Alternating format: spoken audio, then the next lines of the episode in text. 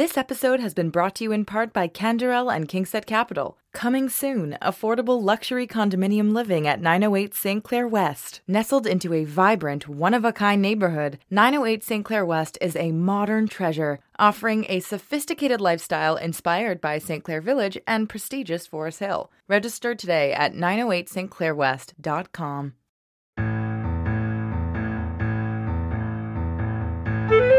Hi, everybody. I'm Ralph Benmergui. Welcome to Yehupetzville, brought to you by Pear Tree Canada.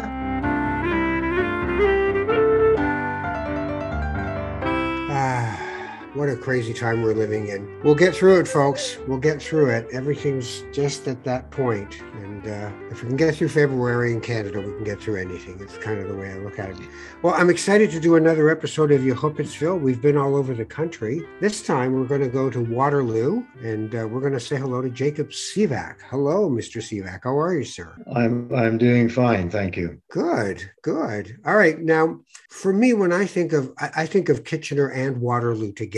That's true. Right. Uh, and I also think that of the time where it wasn't called Kitchener, it was called Berlin, and then the war, Absolutely. right? And then the war was like, Mhm. okay, we should forget German names, much like the the Queen. Her family gave up their German uh, name and heritage pieces because they thought it would uh, not be the best idea, considering they were at war with Germans. So, um, so and Mennonites. I think of Mennonites that when I think of Kitchener Yes. Waterloo and then innovation in the present day. But you've been uh, there Yes. for have you been there for fifty years?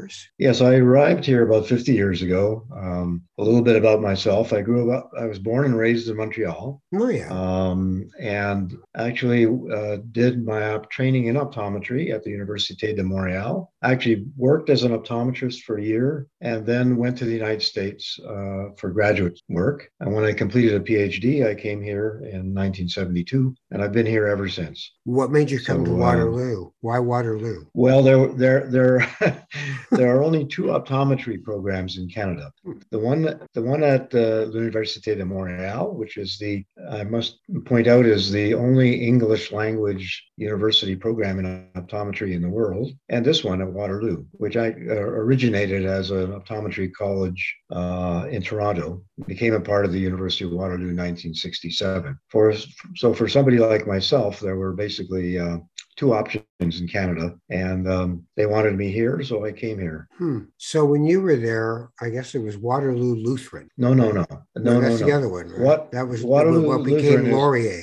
That's right. That's right. Yeah. Uh, the University of Waterloo is uh, Yeah. an outgrowth. I think it's uh, goes back to 1957, but it uh, was initially um, a branch of uh, Waterloo Lutheran University that ultimately became uh, the University of Waterloo. So we, we're in an unusual town because uh, there are two fairly large universities in one small, fairly small city. Yeah, yeah, So, uh, And- yeah. and a lot of innovation too. Um, Yes. So, so tell me, when you got to Waterloo, uh, what was Mm-hmm. the Jewish culture of Waterloo? Yeah, well, I, I should mention first of all that uh, Kitchener Waterloo has grown a lot in the last uh, in the few decades I've been here. It was much smaller when when we arrived. Um, I think uh, the population of Waterloo is about a quarter what it is today. Um, and when we arrived, there were two synagogues. You know the old joke about the one you don't go to.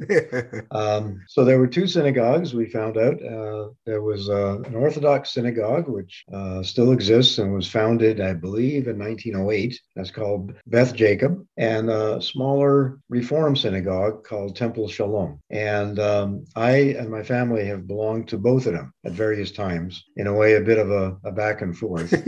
Um, when we when we arrived here, my wife and I had. Uh, by the way, my wife was from Montreal, and uh, actually, I, I want to mention. Um, unfortunately, she passed away about uh, 13 years ago. But uh, she was. A, I married the girl next door, so we, we came here together. And we, we we had a little girl. We had a little girl, and she was very precocious. She still lives in Kitchener Waterloo. Um, and the temple had a um, program for tots, uh, which the synagogue didn't at that time, and that was the reason why we joined the temple initially. right, right. Uh, we had we had two more kids, and we wanted them to have a little more of a Hebrew education than the um, uh, and the temple was offering at that time. And so we switched to Beth Jacob for a while. And uh, and then as uh, you know, the story about politics and synagogues, and I always think of that wonderful book by Morley Torgov about the Jewish community in Sault Ste. Marie. Um, Good place to come. We from. went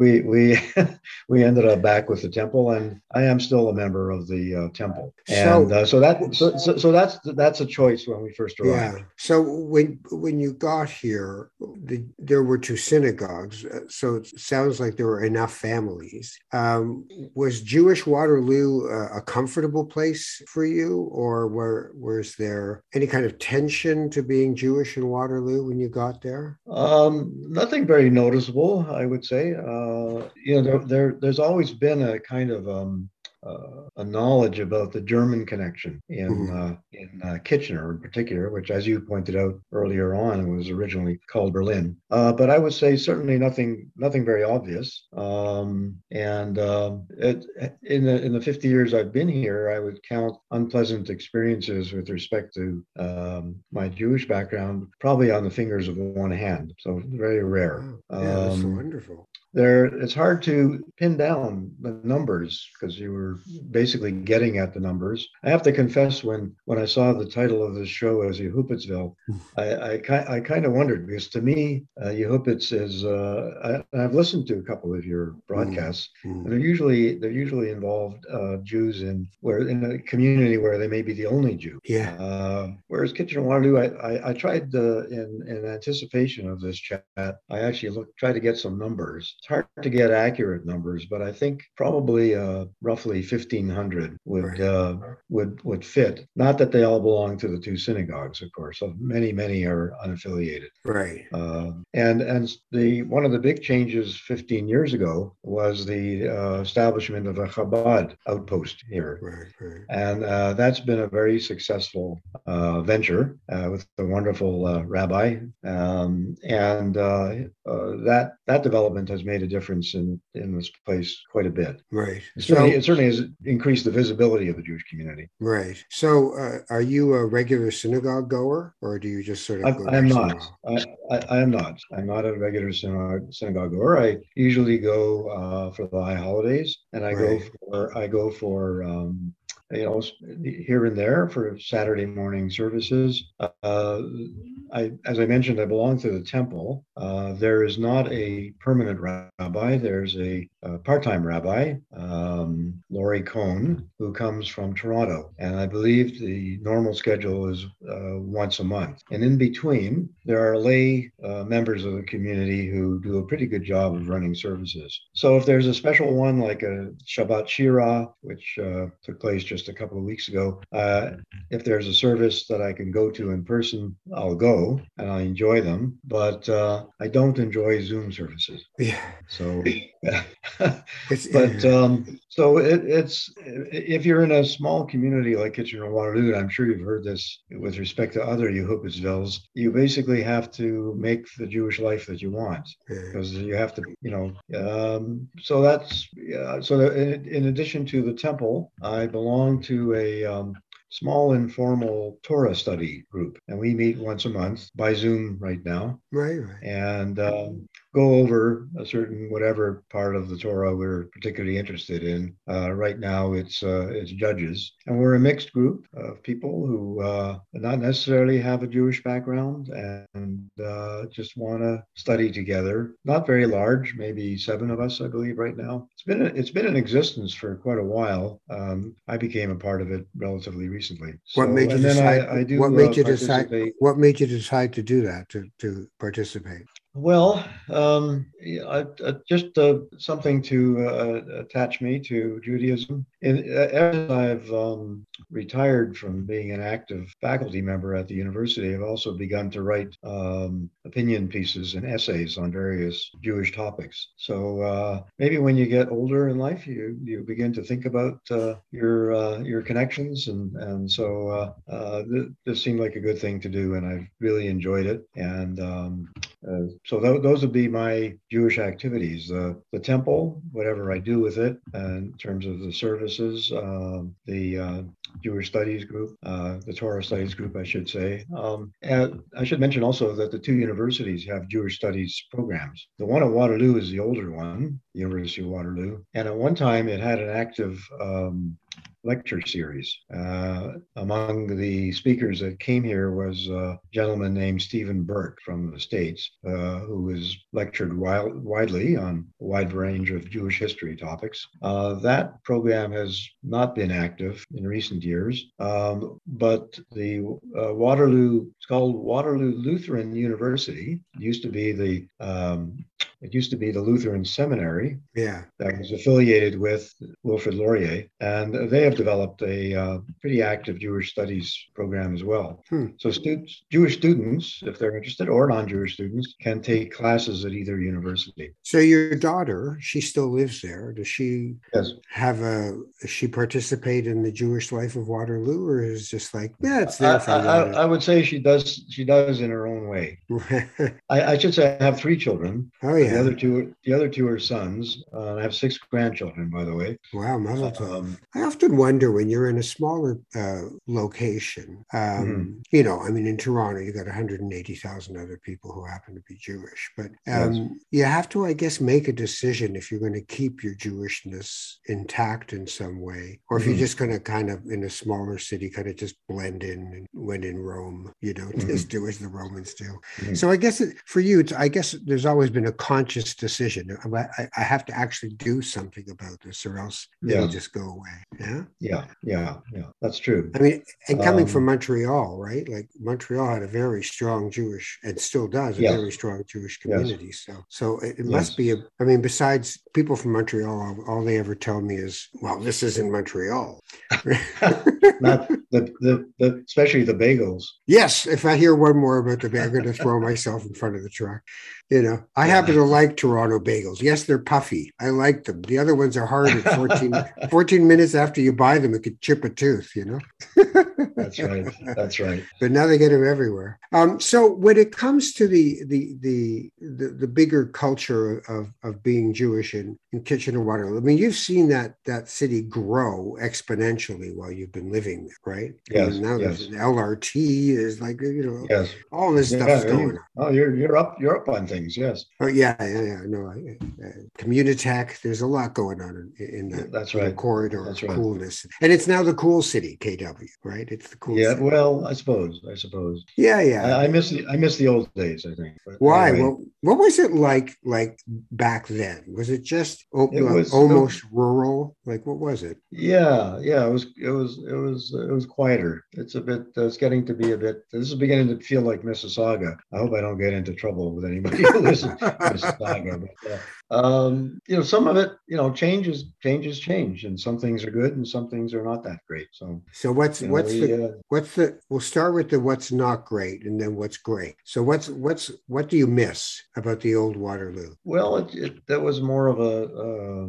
it was quieter. Uh, you, we you don't hear we didn't hear as many um, police and ambulance sirens as we do as we do today. Um, and uh, it was it was safer. Let me put it that way. You know, hmm. you, you have to think you have to think now if you're going to go wandering around in the middle of the night of where you are. You know, uh, there are certain neighborhoods that are a little dodgy. That right. wasn't true in the past. Right. There's a, there's been an you know an upsurge in um, crime, and uh, it it, uh, it, it that's what comes with a, a larger place. You know? Yeah. So um, it sounds to me like something like you, you, seem to to think.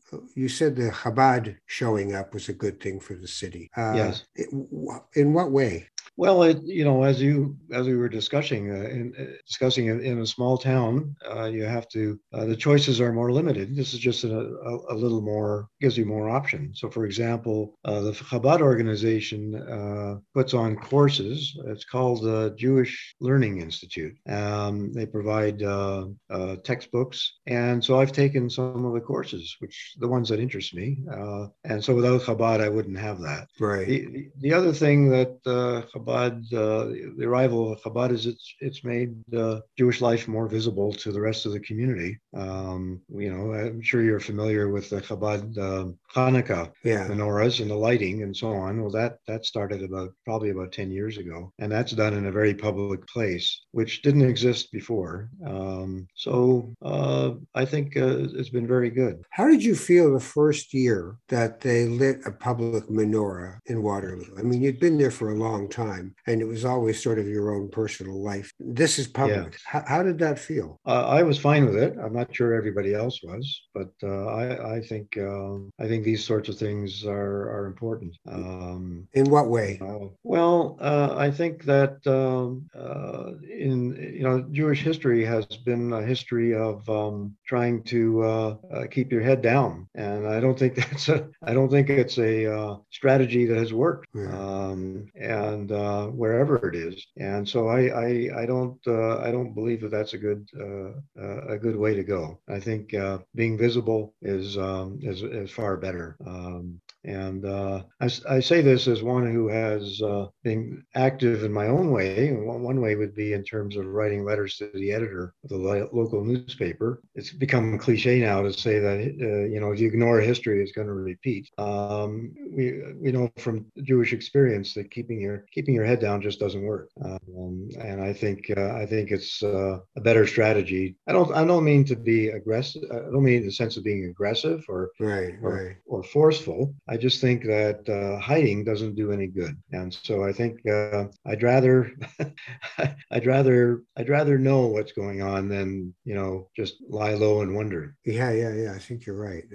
But there's, you know, obviously people. So some people, when the menorah was lit, was like, "Oh, you don't know, don't do that," right? Like, Well, I think back to uh, uh, an episode that occurred in my, uh, memory as far as the timing. It's probably over 20 years ago or 25 years ago. There was an episode involving uh, David Irving. I don't know if you remember, but he was a prominent Brit- prominent British historian, but also a Holocaust denier. yeah, yeah, I remember him. Yeah, You know, he he sued um, was it Deborah Lipstadt as the, the that whole um episode with and, and she won. Um, and um, there were certain groups in the Kitchener Waterloo area that that welcomed Irving uh, here, right here, uh, to give some talks, and this caused um, a very interesting reaction. And it was it was across all faiths and all groups in the community, and it led to the creation of a very active um, organization called the Waterloo Region Holocaust Education Committee. It was it was uh, purely a grassroots thing, and it, it involved uh, people who were Jewish, but quite a few people who are not Jewish, and it, it still exists. Uh, I think I think at this point its mission has changed. In the uh,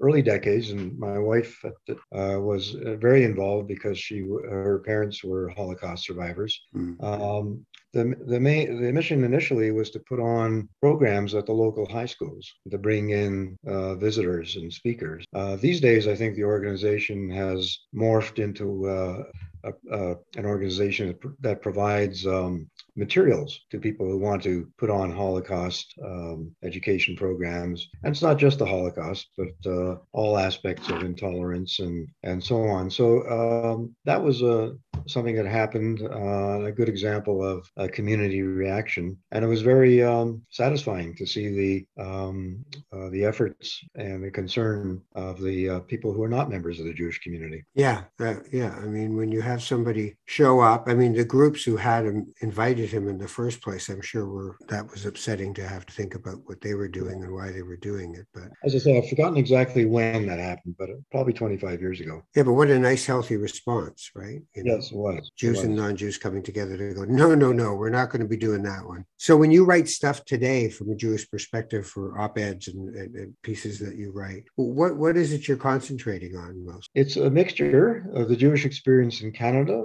the Jewish experience in other parts of the world, and the and, and uh, the situation in Israel. Um, so I look for uh, topics, and in many cases, they're topics that have uh, interested me for a long time. I just haven't had the opportunity opportunity to focus on them and and uh, put together a story. I published. Uh, I don't publish a personal blog. I either publish a blog on the Times of Israel blog platform, or um, uh, there's a magazine called the Jerusalem Report. Yes. Uh, comes every two weeks. I publish quite a bit in there. I've published an article on Jewish Christian relations um, and um, uh, topics, uh, whatever catches my eye.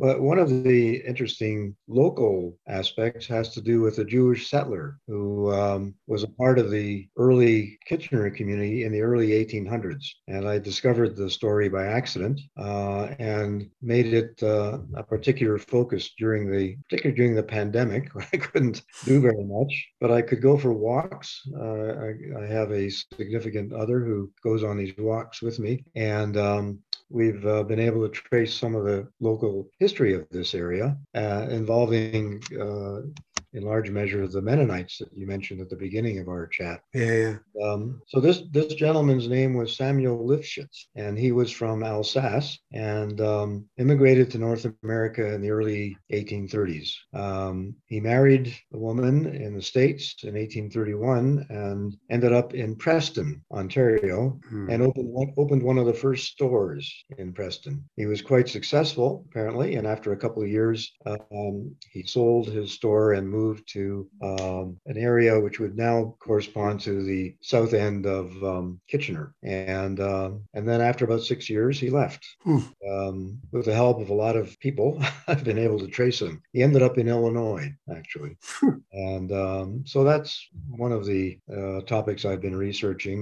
It'll be published as an article in um, a, local, a Waterloo Historical Society publishes an annual uh, journal, and it's going to be in there in uh, in the, the spring spring. So uh, those are some of the topics. That's so, cool. So you're there's still two synagogues, right? Yes. Mm-hmm. There's there's a Hillel, I, I would assume, at the yes, university. Right. There is. There's a Chabad, yes. and there's only 1,500 Jewish people in Waterloo, uh, Kitchener Waterloo. So to me, that's, that's, a, that's probably uh, the top end estimate. Yeah, that's crazy. I mean, that, that's a lot of Jewish life, and you know, for not a lot of Jewish people. Mm-hmm. I'm impressed. Well, well, I'm not sure what the membership is at uh, Beth Jacob. At one point, it was very successful and large. I don't remember if it had 150 families or maybe even 200 at one point. Hmm. It's it's decreased in size because uh, as people get older, many of them move move away or they unfortunately pass away. Hmm. Uh, I don't know what the membership is at Beth Jacob today, um, but I know at the temple, I think I believe it's about 70 families from what I saw recently, and um, uh, you know there are some uh, functions which are are done together and, and so on. Yeah, that's not uncommon. It happens yeah. in yeah. lots of places. So it's great. It's great. So your your projection, what is the future of Jewish life in Kitchener Waterloo? That's a loaded uh, I worry about uh, Jewish life, um, particularly what's going on these days. Uh, I, as I mentioned, I, I, have very strong Zionist feelings, and um, I don't I don't have much. Um, I, I don't I I believe the that Jewish life in the diaspora is one that's uh, is a, it's a diminishing role as far as Jew, Jewish life overall is. And, and, if you look around now at um, where the center is of Jewish life, whether it's related to secular concerns or, or religious concerns, I, I believe now uh, the center is in Israel. Is that a good thing, or are we losing something by not having a healthy diaspora? Um, I think having a healthy diaspora is is a good thing, but uh, I think if you're not going to have a healthy diaspora, it's nice to have a healthy Israel. Yeah. I'm smiling. You can't see my smile. well, you know, for me, I, I, kind of like the idea that we can probably have both because I, re- I, remember I was in Israel once doing a documentary series and I was talking to a, um, an American who had moved there and he said, hey, we, our obligation is to live here. This is where we're supposed to live. And, mm-hmm. and diaspora is not, not a good idea. And I said, you know, I, I don't think I can agree with you because I think we get so much from from cross pollinating with the rest of the world. You know, uh, I'm from North Africa. Your father was yeah. from the Ukraine. I mean, we, we have found a way to take from other cultures. We look like other cultures, and we, but it's also broadened the ability for us to contribute to other cultures. So uh, maybe both is what we need: a healthy Kitchener Waterloo and a healthy, you know, Tel Aviv. You know, we need them both. I think so. I think so. I think you're right. But trying to be realistic, uh, I saw a statistic recently that indicates that three quarters of all new Jewish babies in the world are born in Israel. Hmm. So what does that mean? It means there's a lot of Orthodox people in Israel really no, no. big families. No, that's where that's where you're wrong. That's where you're wrong. It's both the non-Orthodox and the Orthodox that like hmm. to have lots. Uh, so um, you know that indicates something. Yeah, yeah. Well, listen. Thank you for doing this with me. I really appreciate it. You're welcome. You take care of yourself, and I'll look out for your articles in the Times of Israel and Jerusalem Report, so the blog section, so I can read them. All right. Uh, Jacob Sivak in Kitchener Waterloo. Thank you for being my guest on Yehupetzville. Take care of yourself. All right. You too. Thank you. You're welcome. At the end, uh, of course, of this show, I always say this has been Yehupetzville, sponsored by Pear Tree Canada, reducing the after-tax cost of giving for Canadian major gift donors. Learn more at peartreecanada.com. I'm your host, Ralph Benmergui. Our producer is Michael Freeman. My guest has been Jacob Sivak. Our music is by Louis Samayo. And if you want to travel with us across this great country, visiting more small Jewish communities, subscribe on Apple, Spotify, or wherever you get your podcasts. And if you want to hear more of my work, I host another podcast called Not That Kind of Rabbi. I have a book. It's called I Thought He Was Dead. And information for anything that I'm up to, you can find at ralphbenmergui.ca. And if you want to hear more Canadian Jewish stories, you can find them at the Canadian Jewish News' website. Thanks, and we'll see you next time in Yehupetzville.